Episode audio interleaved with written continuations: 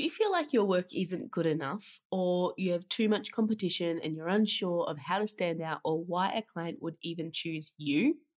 In today's episode with Karinda Kinsler, we discuss the real reason clients book you. And in the members half of the episode, we delve deep into how you can truly connect with those clients in order to grow your sales. Between all of that, we also covered the mistake Karinda learned from her previous business and the impact of implementing change based on that when launching her equine business.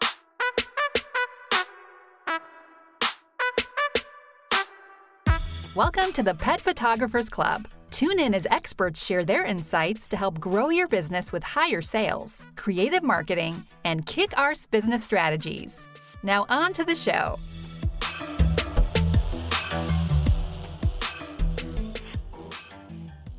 Hello and welcome back to the Pet Photographers Club. I'm your host, Kirsty McConnell, and today I'm chatting to Karinda Kinsler of Master Your Mind and Money with Karinda Kay.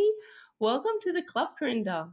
Yes, thanks for having me. So nice to have you on the show. For the listener, you guys, we were just talking the other day and I realized, hey, you've actually never been on the podcast. I've had you at like the last few conferences and we're trying to organize a meetup for next year.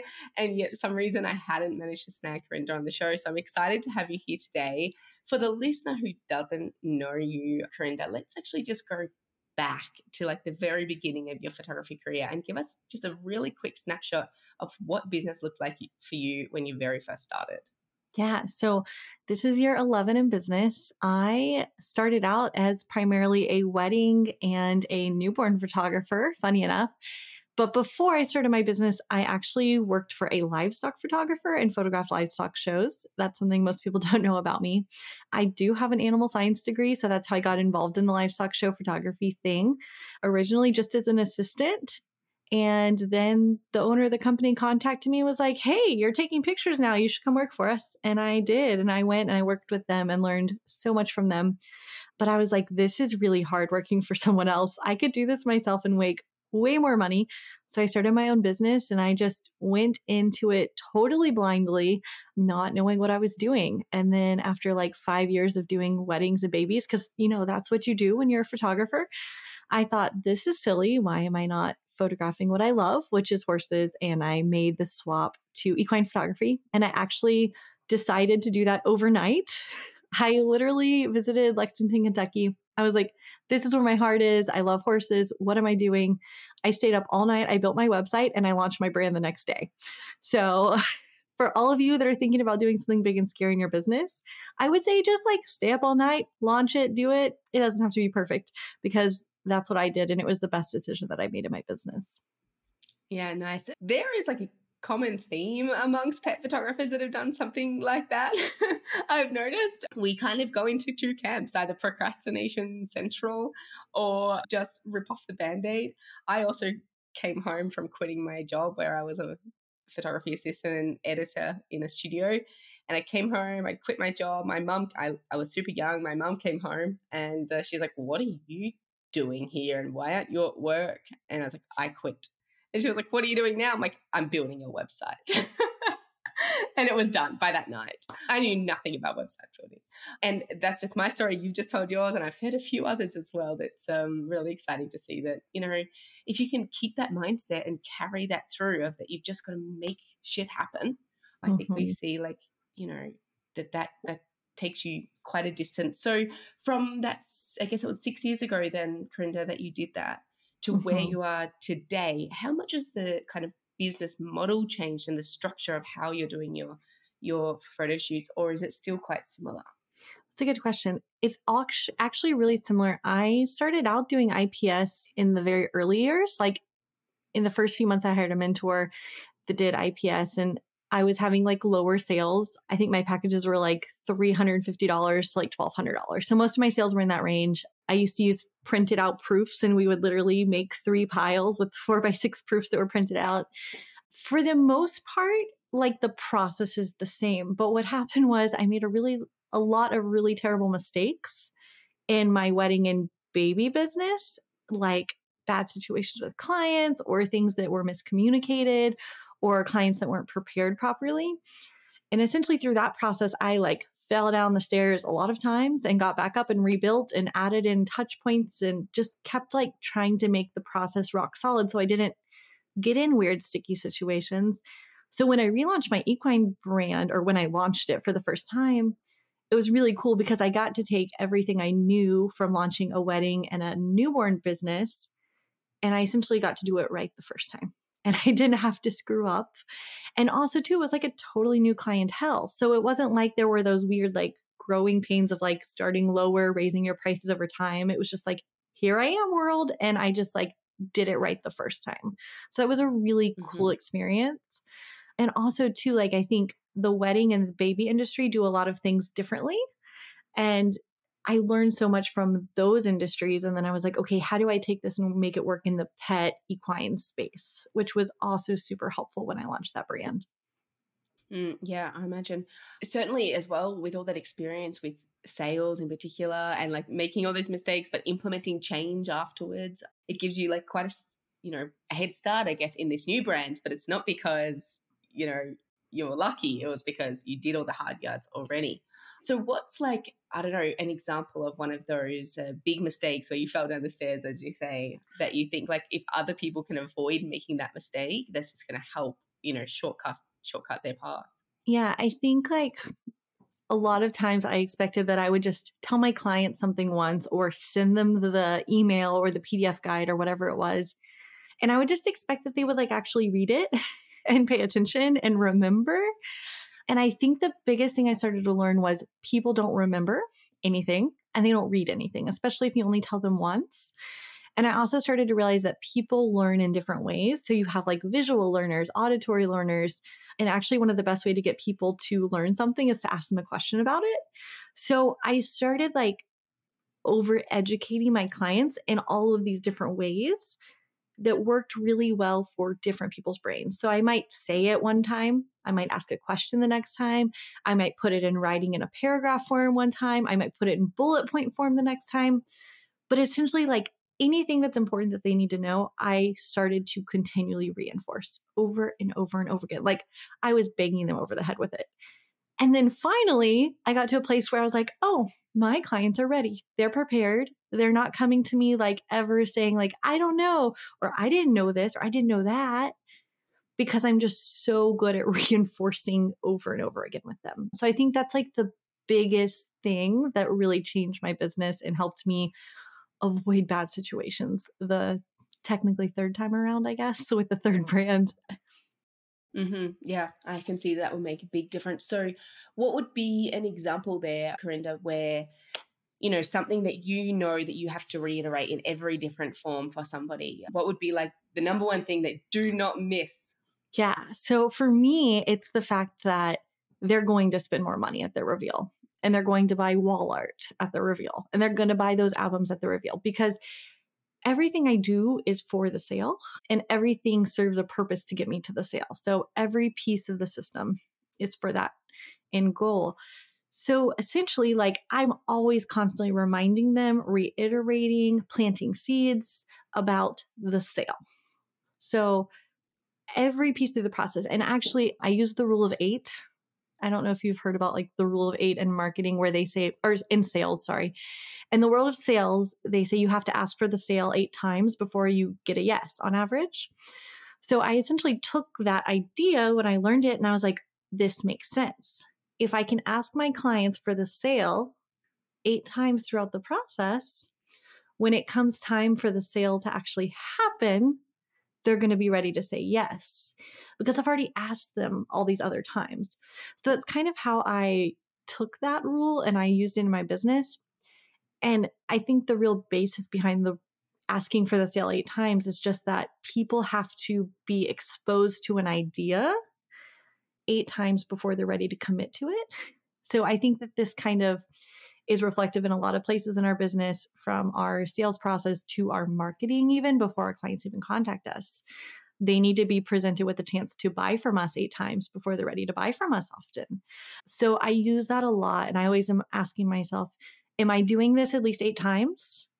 And really, I should do it more than eight times because if I mess up a couple times or if I forget a couple of the steps, I know that there's still eight things to fall back on. So that's kind of how I think about reiterating to my clients. Mm-hmm.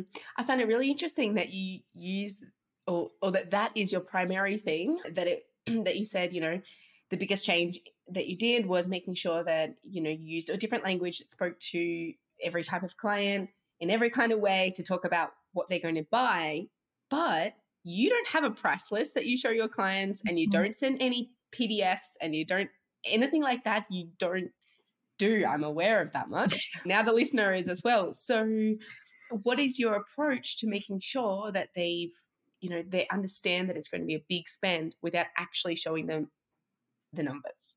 Yeah. So i don't have a price list that is correct. A lot of people hear that and the eyes pop out of their head. But the reason is a price list is just like a bunch of random numbers and it's like reading a different language for people. They don't really understand it so instead what i do is i talk about things in a way that's easy for them to understand. So if I if I show you a price list that says like 40 by 60 canvas is $6,000, you're probably to look at it and be like that girl's crazy. But if I'm having a conversation with you and I'm getting to know you and I'm you know asking you about your needs and your wants and your desires and then I say to you, "Hey, I know you told me about how special it is that you love to go hiking with your dog up this mountain. And I know you said you have this space over your fireplace that you were saying you might like to put a portrait. You know, I think if we did a really cool portrait of you and your dog hiking up the side of that mountain, a really big vertical image, probably like 60 inches or so over that fireplace, I think that would just make your heart sing each and every day. And then when we come to talk about pricing and I say, hey, by the way, based on what we talked about putting that giant 60 inch canvas over your fireplace, you're probably going to invest around $6,000 on a piece of art like that they get it. And all of a sudden, that $6,000 is like, oh, of course, no big deal. That's going to be amazing and epic and like so cool. And I can see it and now I can't unsee it. So I have to have it. Um, so it's just like talking about your pricing with context, with emotion, with value, painting the picture of it, and then sharing the investment on that, but doing it from the very first conversation. So this starts like, from the time that your client contacts you, when you get them on the phone or when you send them booking information, whatever it is for you, that starts there. And then the rest of the process, you're just reinforcing that idea. You're just talking about that again and again and again. So when it comes time to swipe their credit card for $6,000 for one photo, they're like, cool, here it is. And they don't think about it because they know. So it's really just about putting it into a way your clients can understand it. Mm-hmm. Okay, so I'm hearing the listeners all being like picking up their jaws from the ground, especially if they haven't tuned into you know one of our conferences or somewhere else that they've heard you or on your own podcast. So, okay, just let's back up a step. First of all, for yeah, for anybody that's listening that is thinking, "Holy crap, how would I ever be comfortable enough to say to my client, oh, and by the way, that canvas that you really want, because I've told you how much you really want it, that's going to be six grand. For that listener, for the person saying, like, shit, will I ever be able to say that? Or do I have to have prices at six grand? But let's pretend that they do. Okay. Let's pretend okay. everybody wants to be selling a $6,000 canvas or, or, whatever it is. Mm-hmm. How, you know, how do you respond to that? How do you say to them, how do you how do they deal with that feeling uncomfortable around it yeah so this is a mindset thing 100% a money mindset thing i had mm, Karinda six years ago could not have said this what I just said. I would have like been talking on this podcast, just saying six thousand dollars would have made me cringe. It's a money mindset thing. So first of all, it's a mindset thing. And if big numbers scare you, or if you hear somebody say big numbers, or you think about saying big numbers and it terrifies you, you need to consider why on earth it scares you because number one, by being scared of big numbers, you're just leaving money on the table and you're also saying like I don't want to make a lot of money because I'm scared of money, so therefore I'm not going to put those high price things on my price list. So there's a lot of mindset stuff that goes along with that to begin with. But secondly, like if it scares you and you're like, I don't know what to do, just put it on your price list. Put a luxury product out there, put those high end products out there that you're thinking and looking at like, those are really pretty, but my clients will never buy them. Just put it on your price list. If they never buy them, so what? but I can guarantee you, you'll finally sell one and then you'll be like, oh, I'm addicted. This is the best thing on earth. I cannot even imagine what this will be like when every client buys these. And then you will just absolutely fall off the cliff and just be all into those expensive products. But in the beginning, it's normal to feel uncomfortable. And I think that's okay to feel that way. If you're considering a change like in your pricing or your system and it feels easy, it's probably not a big enough change. You need to like be okay with being just uncomfortable a little bit and pushing yourself outside of your comfort zone, or else you'll just always play it safe. And I think that applies to products, client experience, pricing, picking up the phone to call a client. That's like the number one thing photographers tell me they're terrified of is calling a client. It's okay. It gets easier, but just do it the first time. Okay. So, what about then to the people saying, but my clients will never pay $6,000 for my photos because my photos are not worth $6,000? Ooh, I think that's a great question. So I was on the phone the other day with somebody and they kept bringing up the quality of their photos. And I just kept saying to them, Your clients don't know, they don't care. You'll, I'm sure, learn soon enough that if you accidentally don't call one photo that's like slightly out of focus or maybe wasn't the best photo and you don't love it, your client will pick that one as their favorite, which proves that your clients know nothing about the quality of your work. They will always pick the slightly out of focus or slightly soft or the picture you meant to call and forgot to call. And then you're in the heat of the moment, you reveal and it comes up and you're like, oh God, that's terrible. And your client's like, ah, that's my favorite picture in the world. And you're cringing because you know it sucks. So your clients don't know. And the truth of the matter is that they are not professional photographers. They are not award winning artists. They are not on the board judging print competitions or anything like that. So they don't know. And what I would say is that your clients are buying the emotion, they're buying the experience. They don't care if your pictures are good enough yet. And if you're on Facebook, you see people post really terrible pictures all the time, and all their friends are like, These are so beautiful. And you're just like, Ugh. They look like aliens or they look half dead because their skin is blue but everybody tells them how beautiful they look anyway. So I think that really proves the point of your clients don't know, nor do they care. So just go put it out there and start making more money while you're learning and getting better. Yeah, I think that's really great advice. And I was laughing so hard when you were saying, like, you know, your clients don't know. I've clearly been of that mindset for a long time, and probably guys don't necessarily do this like I did, but I didn't put any time or educational effort into improving my photography ever. I've never done that. I studied for two years, I got my diploma, and then I just ran with those skills. And I realized just yesterday, because I was uploading the photos that I took last week or the week before, when I was in Austria with a bunch of other pet photographers, big names, guys that you all know and you all love the work of, and I also love the work of, and we all shot like uh, the dogs that were there all at the same time with the same lighting conditions, with the same background, with the same dog model, everything. And I also took a couple of photos and I uploaded them yesterday and I was looking at them and I was like, I'm not sharing these with the guys. Like, they're real photographers. They can see everything that I can see that's wrong in this photo. Not like my normal clients. They would just be like, oh, little Mickey is so cute. But these clients, they're not real clients. They were just my friends, but they can see it. And that's mm-hmm. when I mm-hmm. realized how much I rely on my clients not seeing the photography the same way we do. And the truth is, your photographer, your sorry, your clients, as you were just saying, Karinda, our clients are not photographers unless yeah. you're in that situation. But guys, these were not. These people were not paying me. We we're just hanging out. So yeah, I totally agree with that. That you know, in order to make money, all you have to do is capture that connection and that personality that that the the pet owner sees in their own pet and and then that's it that's all that they need really.